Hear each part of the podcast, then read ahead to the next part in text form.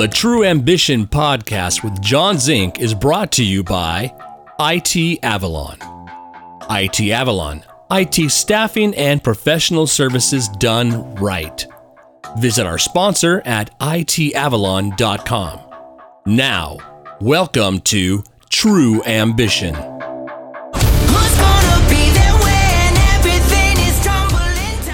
Hey, everybody, welcome to the True Ambition podcast. My name is John Zink, and I'm very happy to be joined today by Mr. Harry Moseley, uh, global CIO of Zoom Video Communications and uh, former CIO of KPMG. Harry, thanks for being with me today. Hey, John, it's uh, terrific to be with you. Thanks for the opportunity. I appreciate it. So, where are you joining us from today? Uh, New York, uh, about 20 miles north of Manhattan. Um, you know, let's see, about uh, 14 inches of snow sitting outside. Seems to be sort of like just uh, constant snow. It snowed on the weekend. It snowed last night. It's going to snow tomorrow night. I, I don't know. It's kind of like it's just going to snow all the time. Well, I own an IT staffing company, and one of my uh, sales guys is out in Philadelphia, and he told me they got about eight inches of snow last night, and they just been. It sounds like he just been getting uh, every other couple days. You've been getting uh, walloped out there with snow, so Yeah, quite the winter. Quite the winter. I don't miss it anymore. And, you know, it's I, I keep telling my wife March is coming, and she says, "But hey, it's kind of like we've had snowstorms in April. I know, but March is coming. It's going to be good. Trust me." Power of positive thinking. there you go. So, um, can you tell us a bit about your history and kind of uh, the road that led you to Zoom?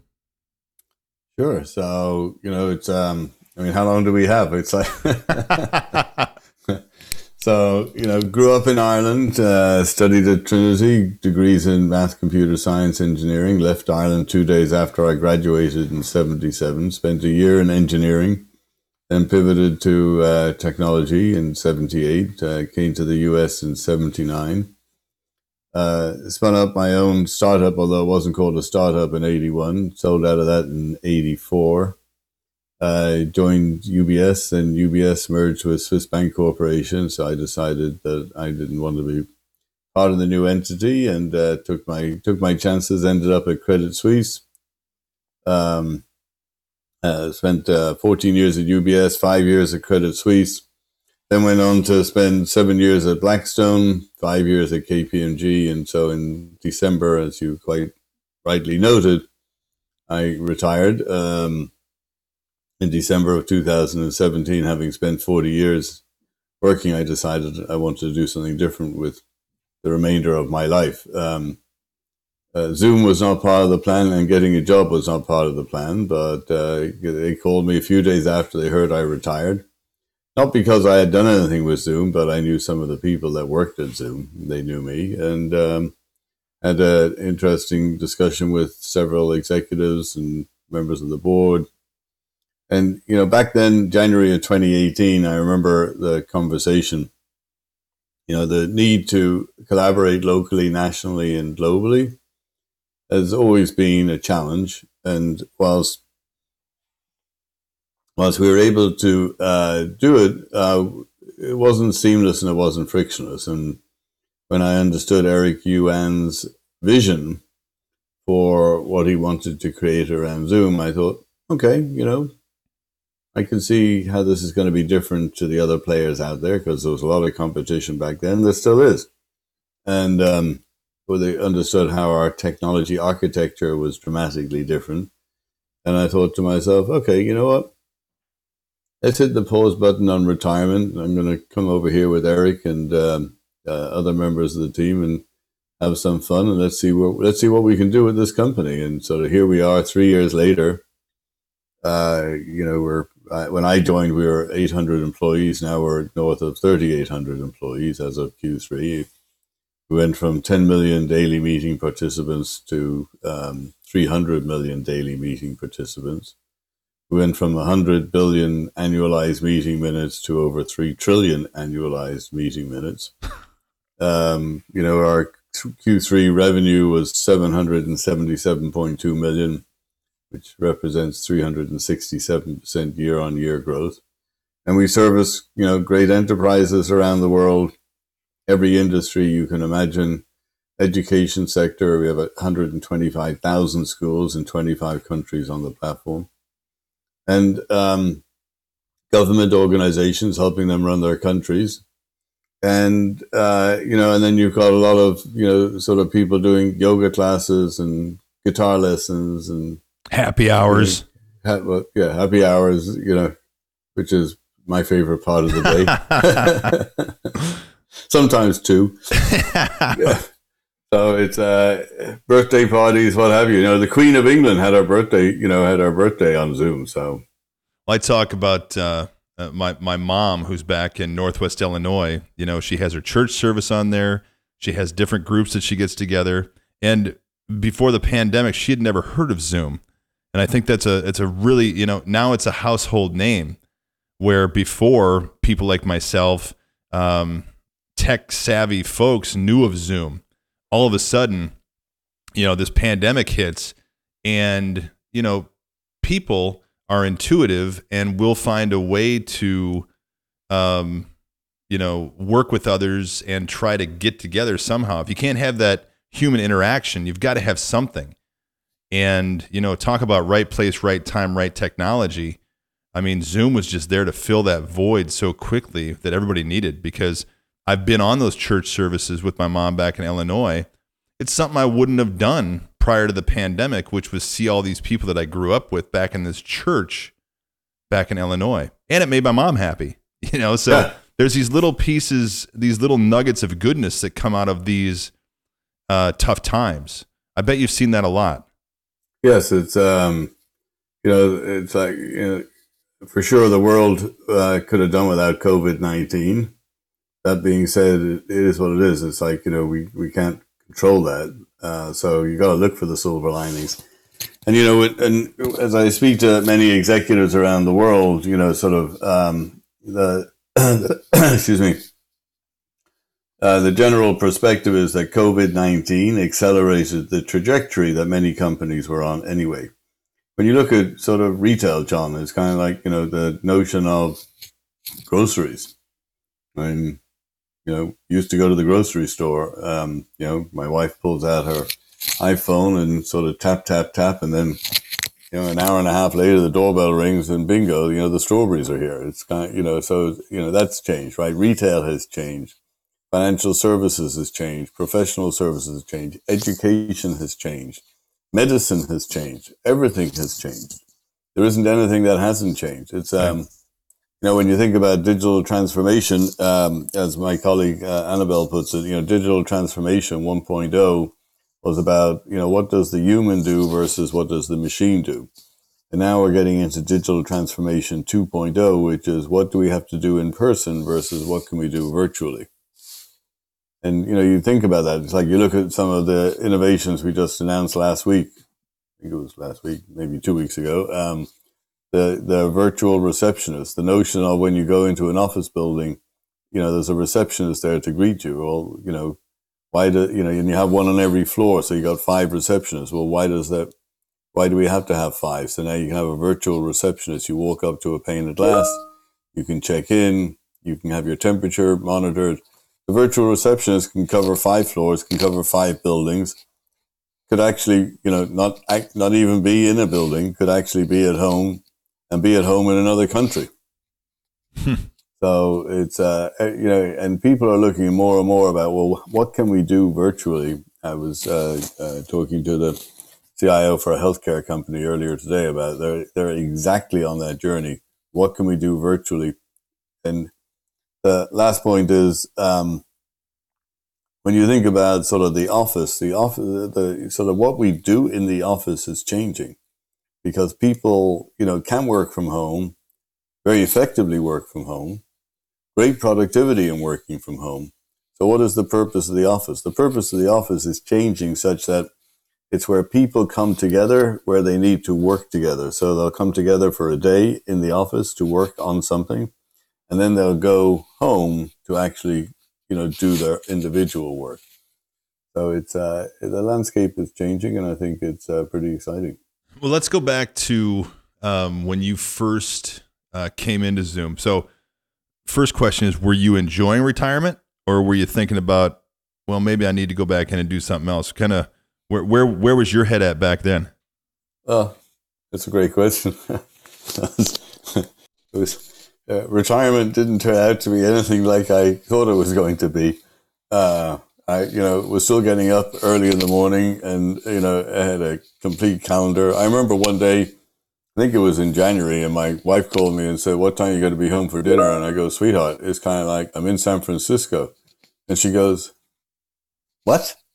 I said, "Yeah, I told you yesterday. It's like you know, I was going to San Francisco tomorrow, and you said okay." It's like I said, she said, "Hey, "When are you back?" I said, "I'll be back, you know, in, in, tomorrow." And you know, it's uh, so I was, you know, my my retirement was uh, the short period I had was relatively hectic, and I'm not sure. I'm not sure why. When I think back about it, you know, sort of total. You know, I'm totally honest with you. I think it's because of my DNA, and as some of my friends say, it's like you weren't ready for retirement because you got sort of too much energy, too much passion, too much enthusiasm. I'm the guy who, who sees the glass half full. How, how can I fill it up? Uh, so yeah, it um, it was. Uh, next time I get to retire, I'm going to try harder. well, I've got a I got a good friend of mine up in Tahoe, uh, who he was one of the founders of Home Depot. His name's Pat Farah, and uh, I'd sit down and uh, just talk to him while I started my company up, and uh, I would try to get morsels of information off of him about you know anything because he's he's he has a plethora of knowledge, and uh, he told me whatever you do, don't retire. He goes, it's it's not it's not who you are. I don't care what you think. You can't spend all your time on a golf course. It's not who you are. He goes, I, I've retired three times and I hated all three times that I did it. So it's just it's one of those things that when I talk to people that uh, have been through it before, I, I usually find out that uh, you know it's it's not all it's cracked up to be for you know people like us who are motivated to go out and uh, make a difference in the world. Yeah, but uh, you know, it's. Um, I certainly don't want to be like my dad. Uh, you know, who worked till the day he died.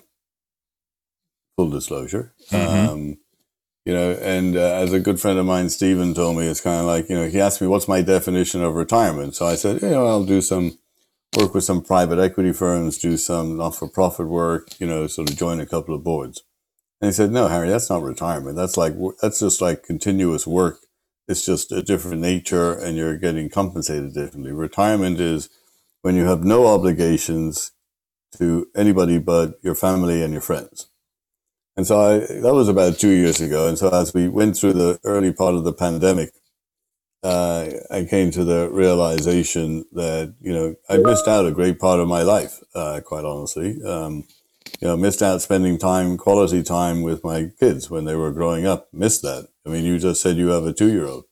It's like, you know, when I used to, when early, much earlier in my career, I'm an empty nester now, but earlier in my career, I used to be out the door while they were still asleep and I'd get home when they were asleep again. So, you know, I missed that huge part. And it's like now my, uh, my uh, daughter lives in Baltimore. My eldest son lives in Zurich, Switzerland, and my younger son is in Monterey, California. and so, you know, when I next time I retire, my plan is to spend a lot more time with my kids. They might not want me, but I intend to spend time with them. So I'll find I'll find I'll find ways to make it interesting for them. Well, it's something else that really, uh, I think, a lot has changed with people's um, priorities through COVID as well. Because that two and a half year old that I have at home named Johnny, I've got to spend so much more time with him because of it. I wake up with him in the morning, I put him to bed each night. You know, I'm still working just as many hours as I did before, but there's no travel involved. You know, there, there's I, I've been on a plane twice since uh, COVID hit. Uh, before that, I don't know how many times I was traveling, you know, and missing all those things. So behind all of the things that have gone down with COVID, there's so many blessings if you just take the blinders off and uh, you know Absolutely. have a chance to look at them. I know you're the one asking the questions, but I can't help myself. So I, I get to ask at least one. And Please. So my question, so my question to you, John, is in the post-pandemic world, uh, how frequently do you think you travel versus the pre-pandemic world? I don't. I, I I would say a quarter as much, and it's the same thing for you know, my company as well. You know, I, I don't have to be in front of a client to close a deal anymore. And I think that's the big thing that uh, uh, the pandemic has opened up. Not only do you not have to be face to face with someone, uh, which saves money, saves time, saves resources, um, the trust issue that was there before has now fizzled away. You know, so I'm in the staffing business. I have IT contractors that are all over the country. And I had so many managers who didn't trust the fact that they could have someone working remotely. They had to be on site. That also is all gone. So there, there's a whole lot of things that, you know, like I said before, um, yes, it sucks that COVID happened and it's still happening, but there's so many great things that have come out of it that are Yeah. going to make the world a better place because of it. Because, you know, when when the when a person and when people are forced to make a hard decision, something good comes out of it, and that's exactly what's happened. Yeah, no, you're absolutely you are so right, and the trust element is you know sort of right up there. You know, it's like you're not managing people anymore; you're managing work. It's like you know Eric Yuan, our CEO and founder, Mm-hmm. he doesn't care when I work as long as I get the job done. That's it.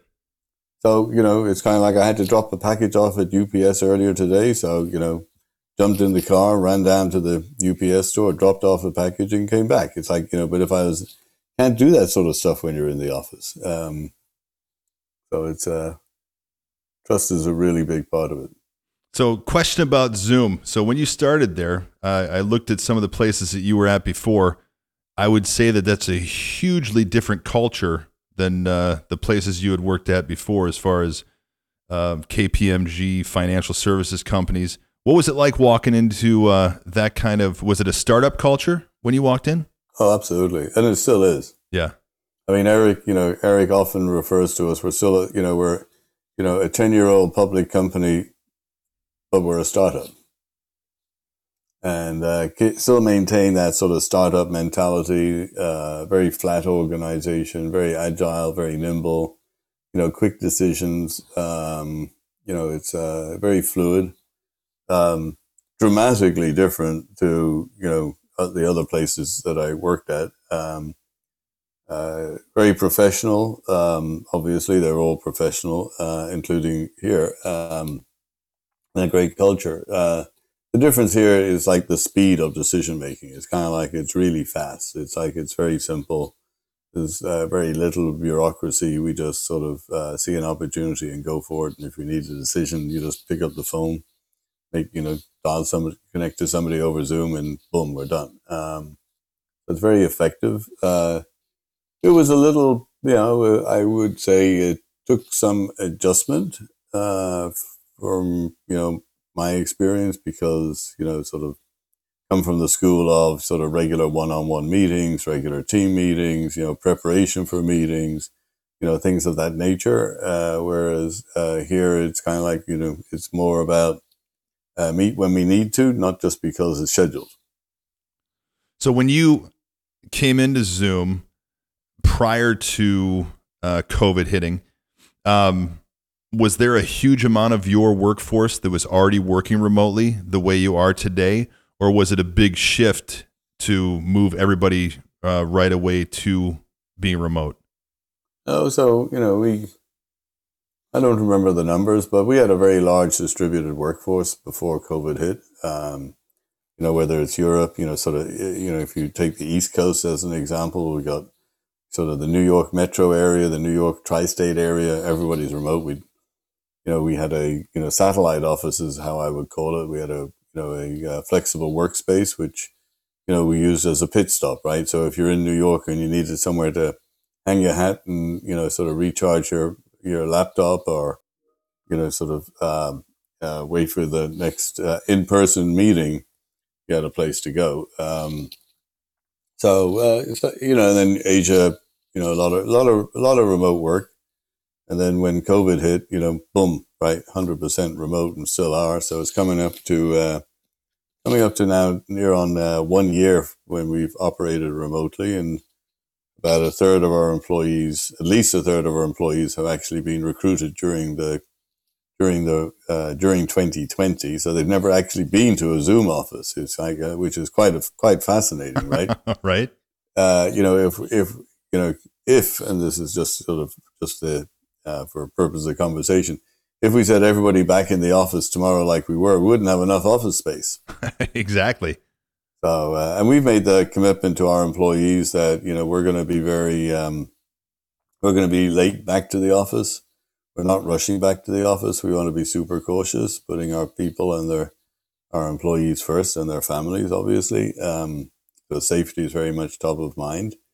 And um, we, we said that you know the earliest we would go back to the office is you know the summer of twenty one, which I know is like every day we wake up one day closer, right? But uh, you know, and we've had some little conversations around that topic. Um, we're going we're also looking and observing what other companies are doing, and we saw the announcement from I think it was Salesforce yesterday or the day before. Yeah, We see what Salesforce just came out.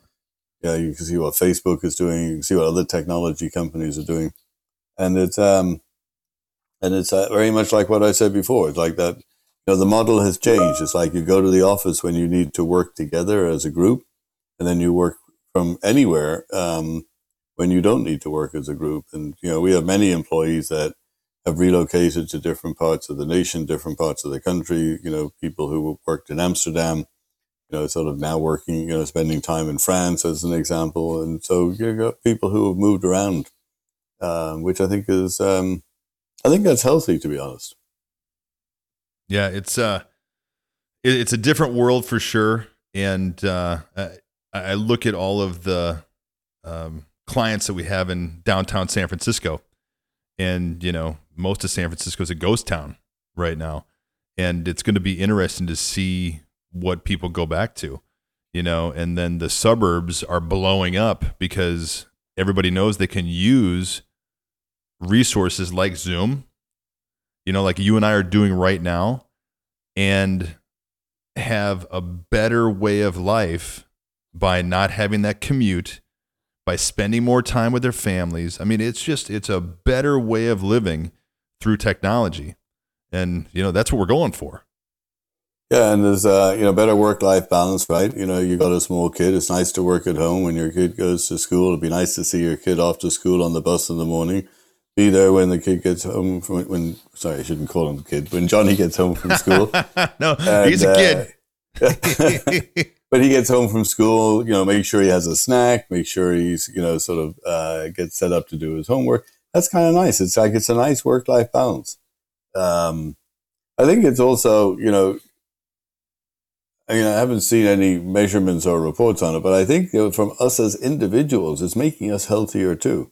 Yeah. I know a lot of people talk about the pandemic weight gain. It's like I've had the pandemic weight loss. I'm down, I think it's about um, 19 pounds since uh, um, uh, since the pandemic started. Um, but I don't have so much stress in my life. I don't have, you know, I did an event in New York City this morning. It was 8.15 start. And, you know, got up this morning, showered, dressed, walked the puppy, um, you know, had breakfast with my wife.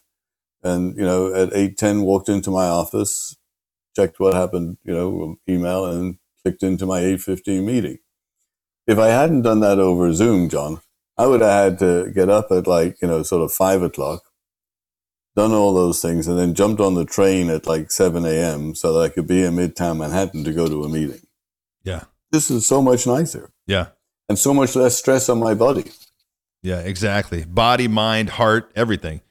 You know, so when you when when everything kicked off and you went from what do you say 10 million daily participants participants. up Yeah. to 300 million how did you and your team scale that quickly? I mean, that had to be drinking from a fire hose and working 24 hours a day. Yeah, there was uh, many people who did you know some pretty heroic stuff, but let's um, uh, let's talk about a couple of things. So one is you know sort of we have 19 colo data centers around the world, and all those colos um, uh, always had additional capacity to handle what we ex- what we projected to be peak volume. So we always had plenty of spare capacity, and we had always been predicting capacity needed. So we were al- we had a, we always in a constant upgrade and you know increasing our capacity. uh, because we have a, a view into what our expectation is from a pipeline perspective and what that demand will be. However, you know, to say that we predicted the demand that we were going to get as a consequence of COVID nineteen would have would will is a lie because we didn't. Right. You know, no one, nobody knew that. Um. Uh, so a couple of other things uh, kicked in. One is we have great partners, uh, great partners on the network side, great partners on the hardware side. So when we needed additional capacity, they were right there, you know, sort of working with us, uh, you know, side by side. Network upgrades normally take 90 days, uh, as an example. And uh, I remember when we um, signed a contract with a big educational organization here in New York City. Uh, on a Friday, we had immediate needs for network upgrades, and they were completed in 72 hours, which normally would have taken 90 days. And that's pretty cool. So, you know, that's uh, uh, one. Uh, two is um, uh, when you look at our architecture and how it works. So we have, you know, in the US, as an example, we have data centers on the East Coast, we've got data centers in the center, we've got data centers on the West Coast. And so when the sun comes up in the east, our East Coast data centers start getting busy, right? And um, but if they need additional capacity, they can borrow from the center, they can borrow from California. And then as the sun continues to go across to the west, you know, New York will get quieter and therefore, you know, center and west can borrow from the East Coast. So we we have this ability to be able to borrow capacity from one of our other colos uh, to uh, uh, share the share the demand and the load. And the third and last point is we also leverage cloud. We leverage the Amazon cloud and the Oracle cloud um, primarily for our free, uh, what we call our basic service, our free service, uh, so that we can maintain our colo capacity, which is um, which we manage and oversee, lower latency, etc. So we maintain the colo capacity for our enterprise and paid customers um, and move the the free to the cloud. So Yeah, I'm betting that was uh, that was quite an experience to go through. I would, uh, Yeah, I figure. was- you know, we, yeah. we we we all went through a bunch of crazy stuff, but I can only imagine because there's no way to ever prepare for what you guys had to go through. Um, what what are some of the biggest lessons that you walked away from that experience with?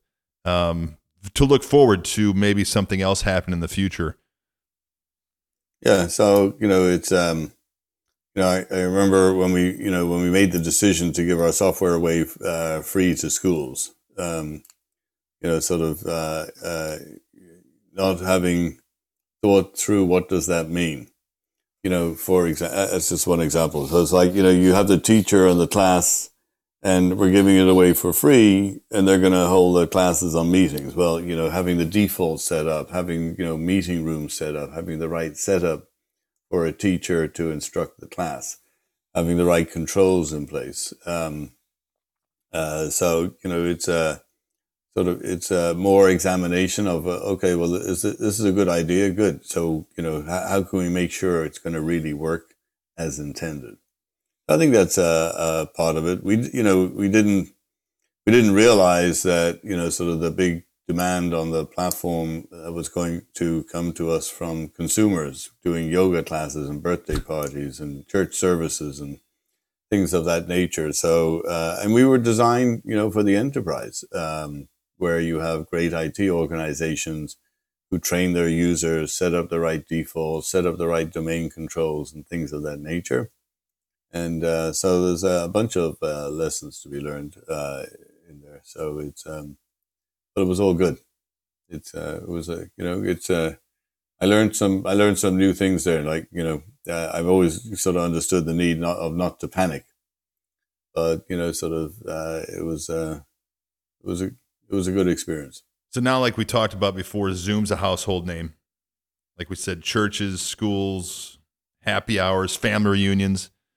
Um, more users opens up more vulnerabilities. You know, so you know the the well publicized Zoom bombing, as they called it, um, this past year.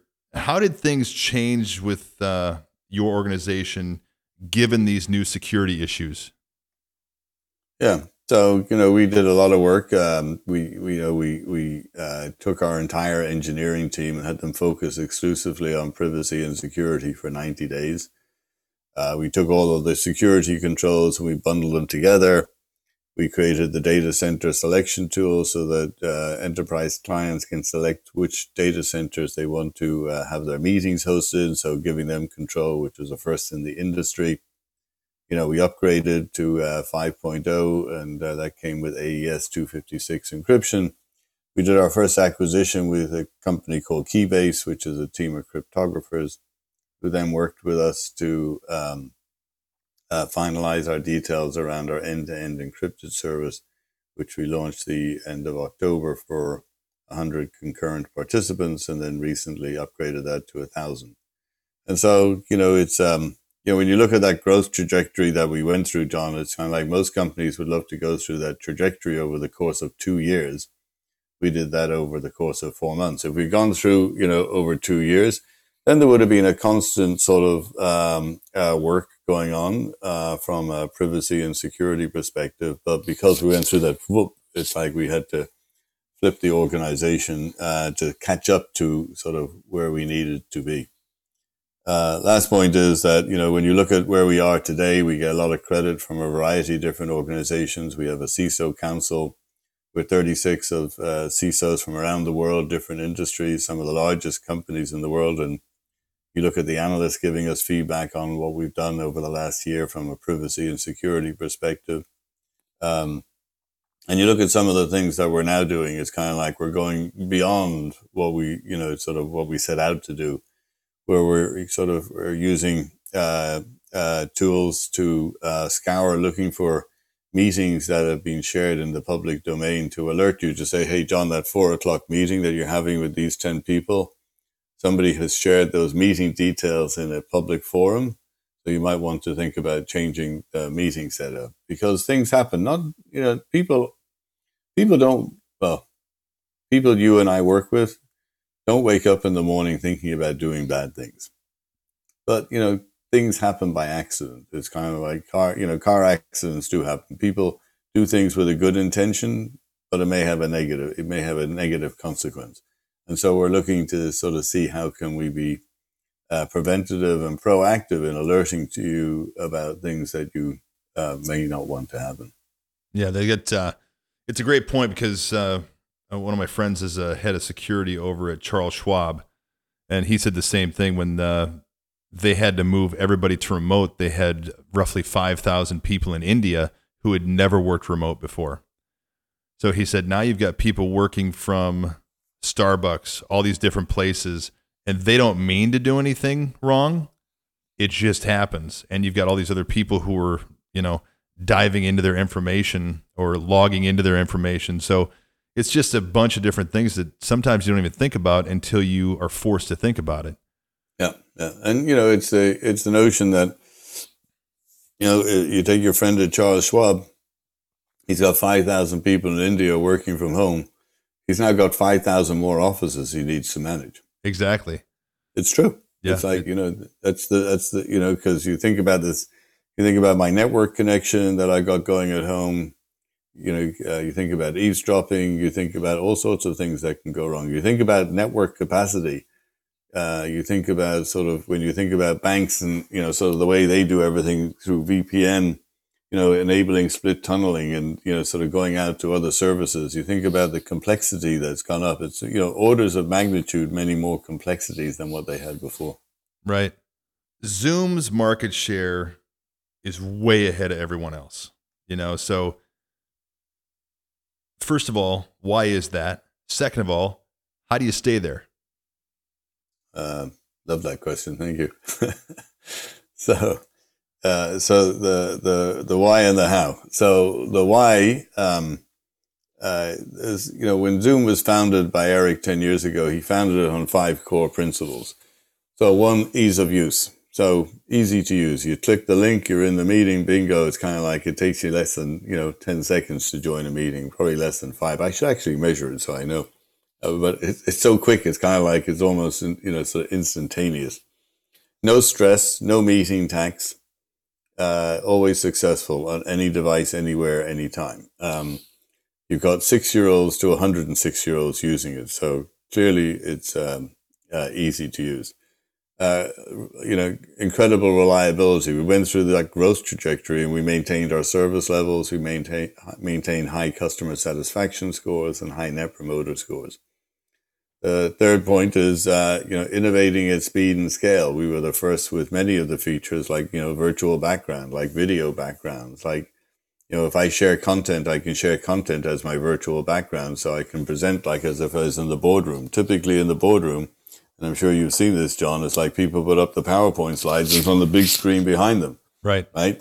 So to be able to mimic that in a virtual environment, um, uh, you know, which which hits on sort of what's our what's our mission and vision. Our mission is about empowering people to accomplish more, and the vision is about how can you make a virtual event as uh, good, if not better, than an in-person event. Uh, the fourth principle that Zoom was founded on was uh, price. Um, you know, it's the price of a cup of coffee once a week. It's not, you know, it's not that it, you know on a retail basis. And then when you get into the enterprise space, it's even less expensive. And then the fifth was privacy and security, which we already talked about. So that's the that's the why, and then how. You know, it's all about innovating at speed and scale. We listen to our customers all the time. We have, you know, uh, you know, many tens of thousands of customers around the world in all different industries in something like 226 countries and territories. So we get constant feedback. We have a client advisory board we get feedback from. We have a CISO council we get feedback from. We have a financial services industry council. We work with the educational institutions and get feedback from them. Uh, so we, you know, legal. It's kind of like you know, healthcare. It's kind. Of, we're constantly getting feedback, and so that's all coming in, and then we, you know, sort of uh, keep maintaining and uh, introducing uh, new features and new capabilities. We talked about it just before. We recently introduced the virtual receptionist. We're now, you know, we uh, introduced the ability to be able to uh, take your mobile device and um, have it tether with a Zoom room, so that when you when people go back to the office, they don't need to touch the controller in the room. They can control the room from their personal device. Uh, we're introducing uh, voice activation. Hey Zoom, start meeting. Hey Zoom, join meeting. Hey Zoom, schedule meeting. Uh, things of that sort. So voice activation is very much a part of it. Environmentals, uh, looking at monitoring temperatures, uh, carbon monoxide, carbon dioxide, uh, humidity in the room, people count, counting the people in the room, and um, uh, you know, counting people in the room is uh, interesting from a commercial real estate perspective. If I have three rooms with capacity for six people each, are these rooms being used? If they are, great. Maybe I need to build a fourth room. If they're not being used, maybe I don't need three rooms with that capacity, and I can reduce the rooms and use that for other capabilities. So, helping helping the uh, corporate real estate guys manage their facilities better. And then lastly is you know sort of uh, we talked a little bit about what we're doing on the AI side, from you know sort of looking at being proactive around uh, meeting uh, meeting details that have been shared on social media, so you can avoid uh, having sort of strangers appear in your meeting, if you will. Uh, but we're also uh, looking at how we apply AI in the rooms because you know it's when when we do these types of meetings, there's been a complete democratization, if you will, of the meetings. The hierarchies aren't there. Uh, everybody's head is the same size. And so, how do you maintain that when people go back to the office? Because imagine there's two, there's you and me, and there's three people in a conference room. Typically, it'd be you and me, and one tile down here showing the conference room with three little heads. Um, that's not right. So, what we're doing is we're using artificial intelligence to identify that there's three people, not the people, but identify there are three people in that conference room. Show the conference room, but then show the three individuals as tiles um, on the endpoint for you and me to see, so we can be engaging with those people. Because video is the new voice. Those are just a set of examples. We're, we're doubling down on everything that we're doing on meetings. You know, our webinar platform has seen phenomenal growth. So we're, you know, create, taking a lot of the features out of our meetings platform, putting that into the webinar platform. We have our Zoom phone platform that we introduced a little over two years ago, January of 19. Um, at that point, it was uh, you know in uh, uh, two countries. Now it's in 44 countries, and we're adding three more next week, so it'll be up to 47. And we did 400 features just on phone last year alone. Um, new features on that on the Zoom phone platform, and then you've got our chat platform, which we're doubling down on, and um, uh, doing things like persistent whiteboarding and what have you. And then you've got, you know, our on Zoom platform, which is enabling, uh, you know, organizations to take their businesses online. So if you were a yoga instructor, as an example, and you want to do your yoga classes, you can, you know, host that on Zoom. We take care of all the uh, infrastructure. We take care of all the billing for you, and you can focus on class content and class material, and giving you the ability to sort of manage that. And um, so we see that as a as a great opportunity for people as well, not just on individuals, but for the enterprise as well. Because you think about it, you know, as an enterprise, you want to offer benefits to your employees. You want, you know, it's like uh, you might have had like the health club. You might have, when you went to the office, they might have had, you know, sort of yoga classes in the afternoon. Well, if people are working from anywhere, how do I continue to provide those perks to my employees when they're working from anywhere?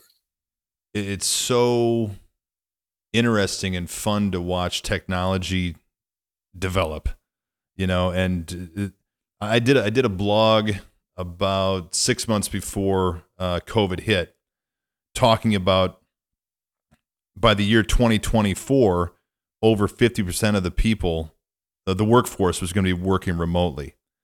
When covid hit boom it just uh, it drove it to okay now 90% of the people are working remotely. You went four years in, you know, in a day. yeah exactly. So uh, the interesting part with me having a two and a half year old at home i get to watch the development of this small mind with technology.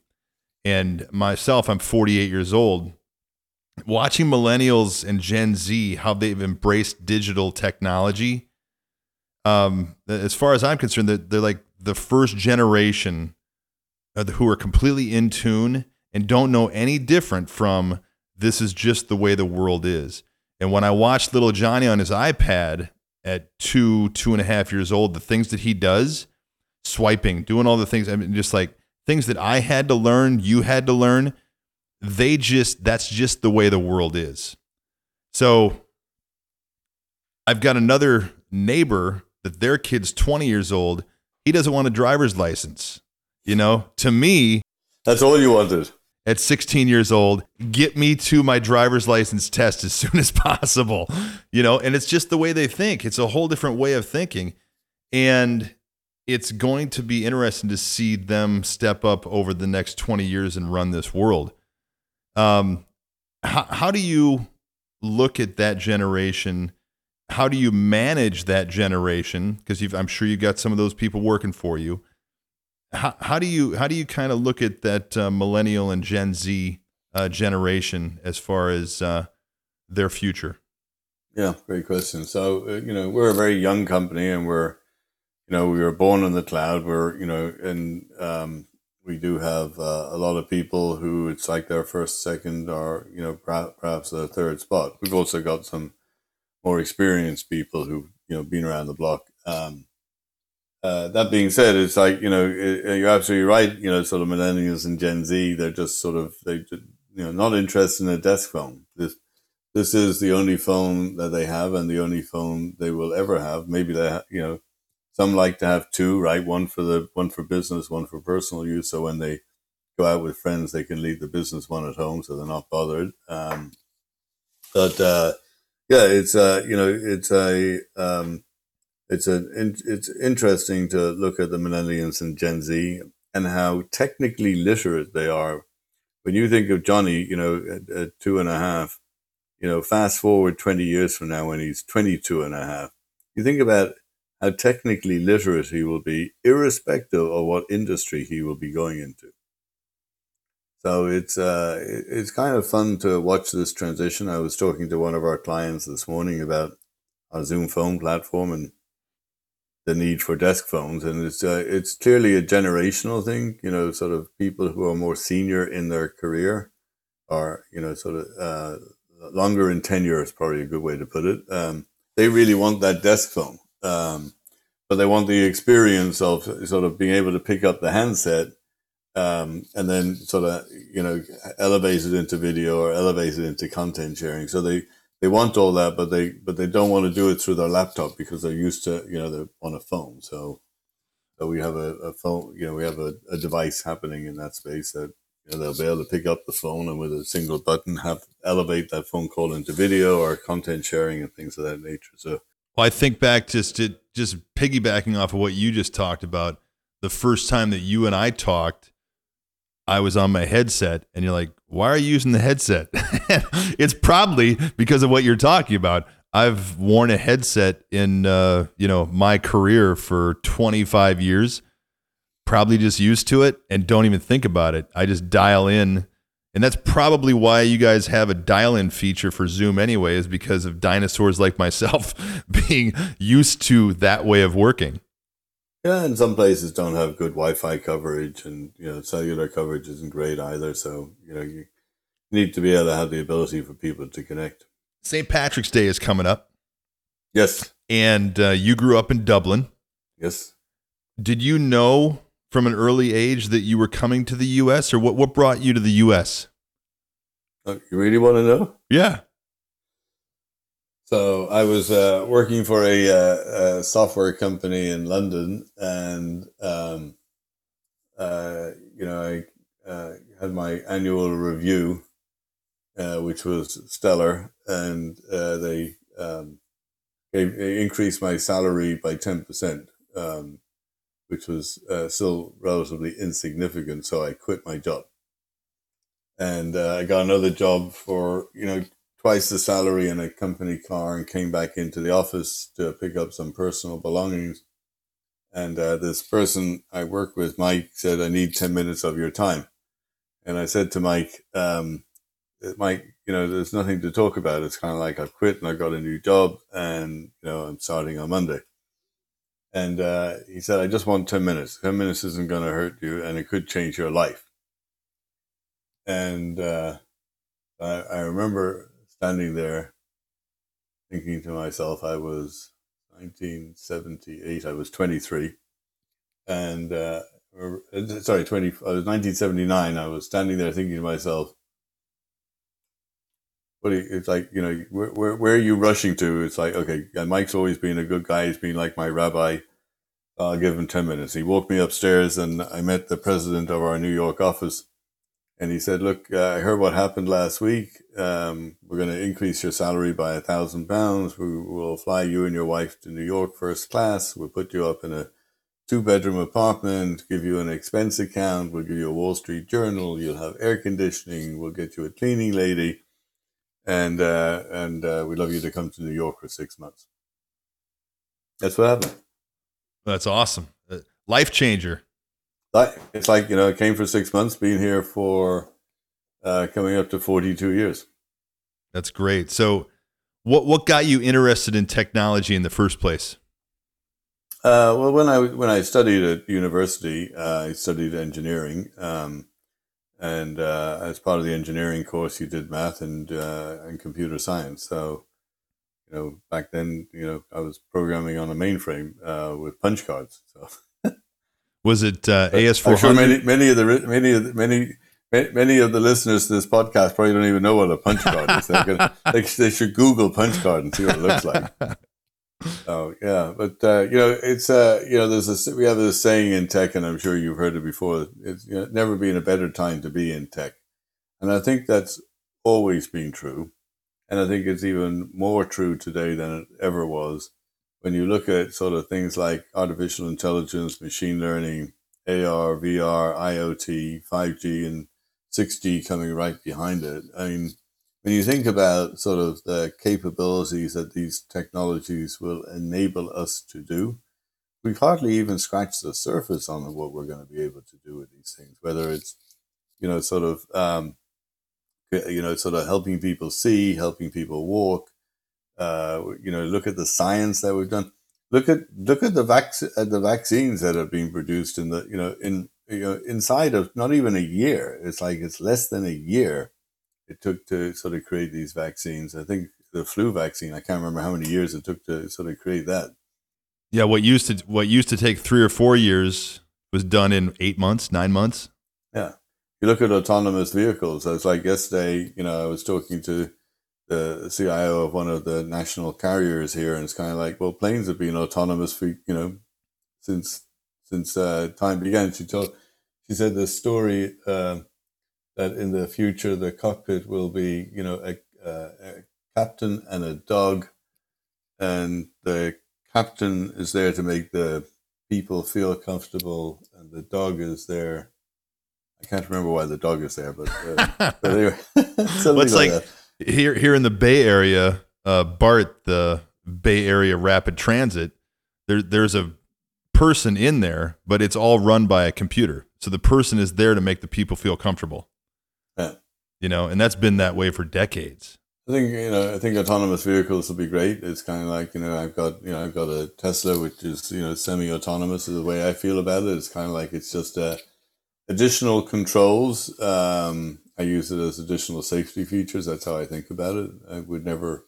Don't think I could give full control to the car to make turns. I, I mean, I, it's like when I when I do the self parking.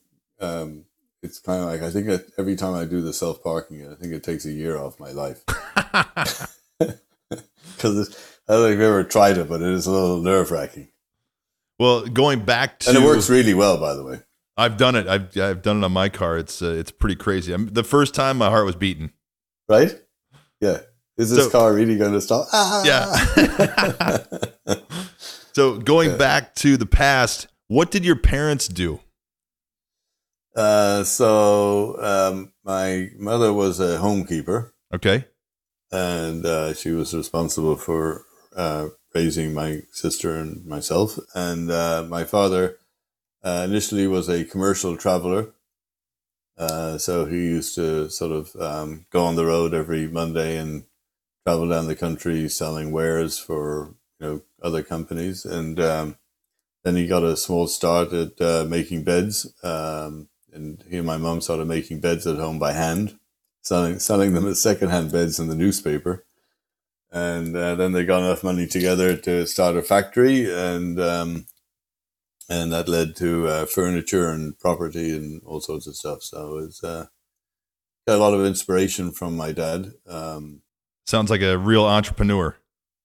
yeah, and it's like you know, uh, worked really hard, and um, you know, he fundamentally believes that you know, sort of you you have to make an investment to get a return, and that investment can be time. You know, just like money, it's kind of like you you know you don't.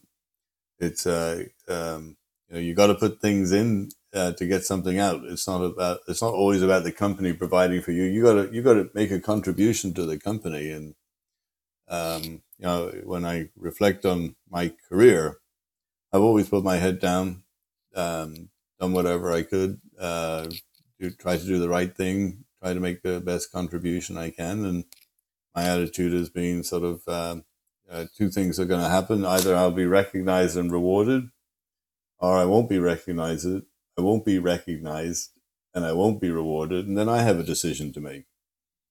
And uh, so I, I've never had to make that negative decision. I've I have made the negative decision. I've decided to leave organizations when I wasn't having fun anymore because I fundamentally believe if you're not having fun and you're not enjoying the opportunity and you don't see the um, the value uh, creation that you can be by th- being there, then uh, you shouldn't be there because you're not going to do a great job. You know, Eric, uh, our CEO and founder, frequently says, if you're not happy, then don't come to work. Because uh, if you're not happy at work, you're not going to do a good job. So his attitude is stay home, take the day off, figure out what's not making you happy, fix it, and then come back. Because then when you come back, you'll have come back with a clear head and you can really focus on getting, you know, on making a great contribution. I think I like that. And I think that makes an awful lot of common sense. It's a beautiful thought, you know, and it's like just uh, thinking while you're talking there. It's funny how people who work really hard and do the next right thing always seem to get lucky. I don't think it's luck. I just think it's um, I just think it's recognition. I don't think Yeah. it's luck. No, I think I was trying to use a little bit of sarcasm there because it's not luck at all. Okay. Yeah, okay, good. All right. So very much on the same page. So I see that uh, you're a board member uh, for the Leukemia and Lymphoma Society of New York City. Um, tell me what got you interested in that organization, and uh, give me your uh, kind of uh, feedback on philanthropy. Yeah. So, you know, I think it's incumbent, I'll start with the second part first. Uh, you know, I think it's incumbent upon sort of people who've been successful, um, and I've had a very fortunate career, um, uh, to sort of give back and to help those less fortunate. You know, it's um, when I go back to uh, 2001 when I first got uh, uh, first got uh, to know uh, the Leukemia and Lymphoma Society literally happened like this. Some I was at Credit Suisse and uh, somebody sent me an email. I'm going to do America's most beautiful bike ride. So you know, in those days you'd print emails. We never, we it's like you'd never do that today. I printed a, I printed off the email. I went next to the office next door and I said to my buddy Andrew, "It's Andrew. I think we should do this." So Andrew digs into his pocket. He pulls out a hundred dollars and go here. Leave me alone. And I'm like, no, no. It's like you know, it's not about making a donation, Andrew. It's about I think we should do the ride. So it was America's most beautiful bike ride. We talked about that uh, up front. Uh, you know, 100 miles around Lake Tahoe. And uh, Andrew says, "It's like there's no way. It's like you know I could do this ride." And I said, "Come on, Andrew. It's kind of like you know we sit around too much. We have a beautiful gym in the basement of our building. You know they have uh, spin classes over lunch. Um, he said, "I don't even have a bike." I said, "Look, do me a favor. Go home, talk to Kira. Kira's his wife. Go home, talk to Kira, and uh, see what uh, see what Kira says." And uh, so, okay, fine. Following morning, so what did Kira say? Come to buy me a bike. and uh, and I you know and I've done that ride every year since uh, I didn't do it 2020 because they cancelled it obviously um, and I didn't do it in 2000 and um, 2004 uh, but other than that I've done it every year and uh, help raise lots of money for LLS why is uh, you know I I think it's you know as I said I think it's important for you know people who've had you know uh, great careers to give back. I just think that's uh, necessary. Why? Because I think it's important for their colleagues to see. I think it's important for their families to see. I think it's important for their children and friends to see that you're giving back. I think that is really important. Uh, LLS is uh, truly uh, special. Um, you know, when you see, you know, somebody uh, who's diagnosed with blood cancer, uh, it doesn't matter if they're, you know, two months old. It doesn't matter if they're 80 years old. Doesn't matter what their nationality is. Doesn't matter what their religion is. Doesn't matter what their ethnicity is. Um, uh, they get hit, and it's like you know. And when you see what this does to a family when they wake up one morning and they get that phone call, it like it just destroys them. I remember uh, one year doing America's Most Beautiful Bike Ride, and I was um, riding from um, Kings Beach up to uh, up up Spooner. I don't know if you've, you've probably driven it. I don't know if you've ever Yeah. biked up that. yeah, it's an 11 mile ride uphill, and uh, you know it's a you know, four to six percent grade. It's uh, pretty tough. And I got about halfway up, and um, there's like this uh, water. You know, it's like a little parking area where they have a water stand. And so I pulled in to get some water, and uh, this woman said to me, "Why are you doing the ride?" And I said, "Because I can." And uh, uh, so she said, "No, no." So like, why are you doing the ride? I said, "Be- "I'm, I'm sorry, um, it's because I can." So she said, "Well, you must have some reason why you're doing it. Have you had any cancer in your family?" I said, "No." So she said, "Why are you doing it?" And I said, "Because I can." It's like I'm just doing it to help raise funds for blood cancers. So this woman started bawling her eyes out. And she said, That's so incredibly generous of you to give your time for this.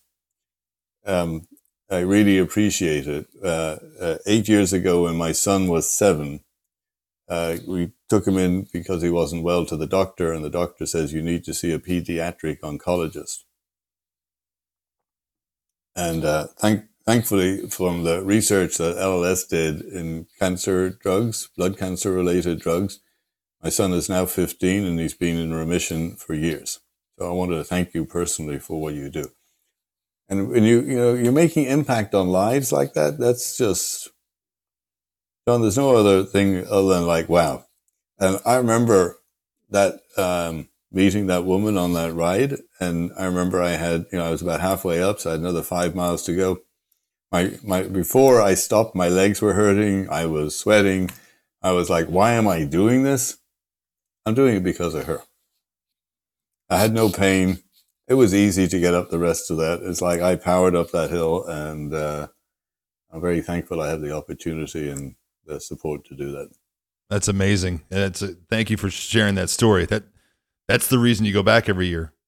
That is the reason I go back every year. And this year, unfortunately, they're making it virtual. I'm not sure how you do America's most beautiful bike ride virtually. So um, a bunch of my uh, friends were doing America's most beautiful bike ride in Westchester this year, and we're trying to corral a lot of our friends and colleagues and see if we can sort of at least emulate some of America's most beautiful bike ride here on the East Coast. So uh, wish us luck on that. I will. So when you come back in 2022, um, you, you Absolutely. you and I'll stay in touch and uh, we'll get together. Sounds like a plan, John. So I just got a couple more questions for you. Um, these are pretty uh, layup uh, softball questions. So, um, what is your proudest achievement in life? Uh, clearly, my kids. Perfect. What book should everybody watching and listening to this right now read, in your opinion? Well, there's uh, uh, up until recently, I would have said uh, uh, one book, and then recently a second book. Um, so the first book I would have said was uh, "No Room for Small Dreams." It's the um autobiography of uh, Shimon Peres, um, Prime Minister of Israel, and um, it's it's quite the read, and it just it sort of reinforces, if you will, the power of I can do this. I, I will get this done and I will not accept no. No is not part of the vocabulary. And um, there's a uh, there's a paragraph in in, in and it, it reads like a thriller. By the way, it doesn't read like an autobiography. It absolutely reads like a thriller. And uh, there's a paragraph in there uh, which I love to share, and it reads something like the following: uh, There's um, I have been accused by many people in many languages of seeing life through too rosy a lens. The world is full of pessimists and optimists. Uh, why on earth would you want to go through life as a pessimist, being downtrodden and disappointed? Um, uh, life is too short. Uh, and that just was, uh, that just, that just sort of was very impactful to me. And it's so true. It's like, wouldn't you rather sort of see the glass as half full and how do you fill it up? Yeah. And the other book I got introduced to recently, um, and I've forgotten the name of the author. Uh, it's called The Essentialist, uh, and it's uh, you know focuses on sort of uh, sort of the you know better to do a few things extraordinarily well than lots of things with mediocrity. So true. Yeah, it is true actually. So, what is the secret to your success? Oof. Thank God. It's uh I don't know if there's any secret. um I don't know. It's like you know, I enjoy. I've always enjoyed what I've done. Uh, it's like you know, it's uh, as a leader. You know, my number one objective was uh, how do I, you know, how do I um, make the people around me successful, and you know, because if they're successful, then you know, we as a team will be successful, and it's that's that's very much the culture at Zoom, to be honest, which is we don't think of our clients as clients. We think of our clients as partners. Mm-hmm. And so we're all about making sure that our partners are successful because if they're successful, we'll be successful. And that's, uh, you know, so it's uh, quite easy. And I think that um, another point is, you know, it's, um, uh, you know, you should be, you know, helping others, uh, uh, helping others be successful, not looking for anything in return. I think that's super important. It's like, you know, I think that's, um, that's a, that's a good, um, that's a good thing to do. Amen to that. So, two more questions. What is next for Harry Moseley? Just going to continue to do what I do and uh, continue to have fun and enjoy it. And so it's, um, you know, at some point in the future, yes, it's like no secret. I, it's like everybody, it's like there will come a time when I will get back to retirement. But um, right now, I'm having too much fun. I enjoy too much what I do. I love the people I work with. I love this company and uh, I love working with our clients and, uh, you know, going back to, you know, it's uh, going back to that mission, empowering people to accomplish more. I love it. It's like, it's just so great. Well, you guys are doing a hell of a job. It's a great tool. My company uses it every single day, multiple times, and uh, you know, it's just it really is um, something that empowers us to do a job that wasn't done this way just a year ago. You know, so it's pretty cool. So. The name of this podcast is the True Ambition Podcast, and uh, I named it that way because out of a book, out of my 12 step program, because I've been sober for six and a half years. Out of that book, it says that true ambition is not what we thought it was. True ambition is the profound desire to live usefully and walk humbly under the grace of God. When I read that five plus years ago, it kind of changed my life because prior to that, I was ambitious to get money, to get women, to get power, to get cars, get whatever it was you know that uh, when my perspective was changed now my ambition is something completely different. And when i did that it kind of opened up my life. So my question for you is you've been around the world you've done a lot of things. Being where you've been knowing what you know now what is your true ambition? Two ways one in your career and one in your personal life moving forward Yeah. So, um, uh, my personal life, my uh, uh, number one objective is to spend you know more time with my kids. Uh, like I said before, you know, sort of they may not want it, but I'll find a way to make it happen. You know, it's uh, I'm going to go uh, whitewater rafting down Snake River in Hell's Canyon in August with my daughter. I've never, never, I've never had a vacation with my daughter one on one. So we're going to take a week and uh, five days of it. We'll be uh, cruising down the uh, uh, Snake River in Hell's Canyon, and uh, really looking forward to that. And um, my younger son, uh, he and I drove. I promised him when I retired. I promised him when I retired I'd drive him back to school. He was studying at Cal Poly in San Luis Obispo. So we literally we drove from New York to California in my Model S, and uh, we spent twelve days together in the car. Uh, that was an experience that I will never forget, and I know he will never forget. And it was wonderful. Um, and uh, I'm going to go uh, mountain biking in South Africa uh, in November with my eldest son, who lives in Zurich. And um, so, you know, it's like, it, it- and then, you know, my wife and I will do things with the kids as well as, you know, so individually and as a family. So I definitely want to do more things like that um, with my family and friends uh, in the future. Um, and then on the professional side, I want to, you know, it's, uh, you know, Eric, Eric has built an amazing company. I mean, it's, uh, the product is fast, is fantastic. It gets stronger and better literally every day. Uh, he is a terrific leader. I love working with him. I love working with the management team here.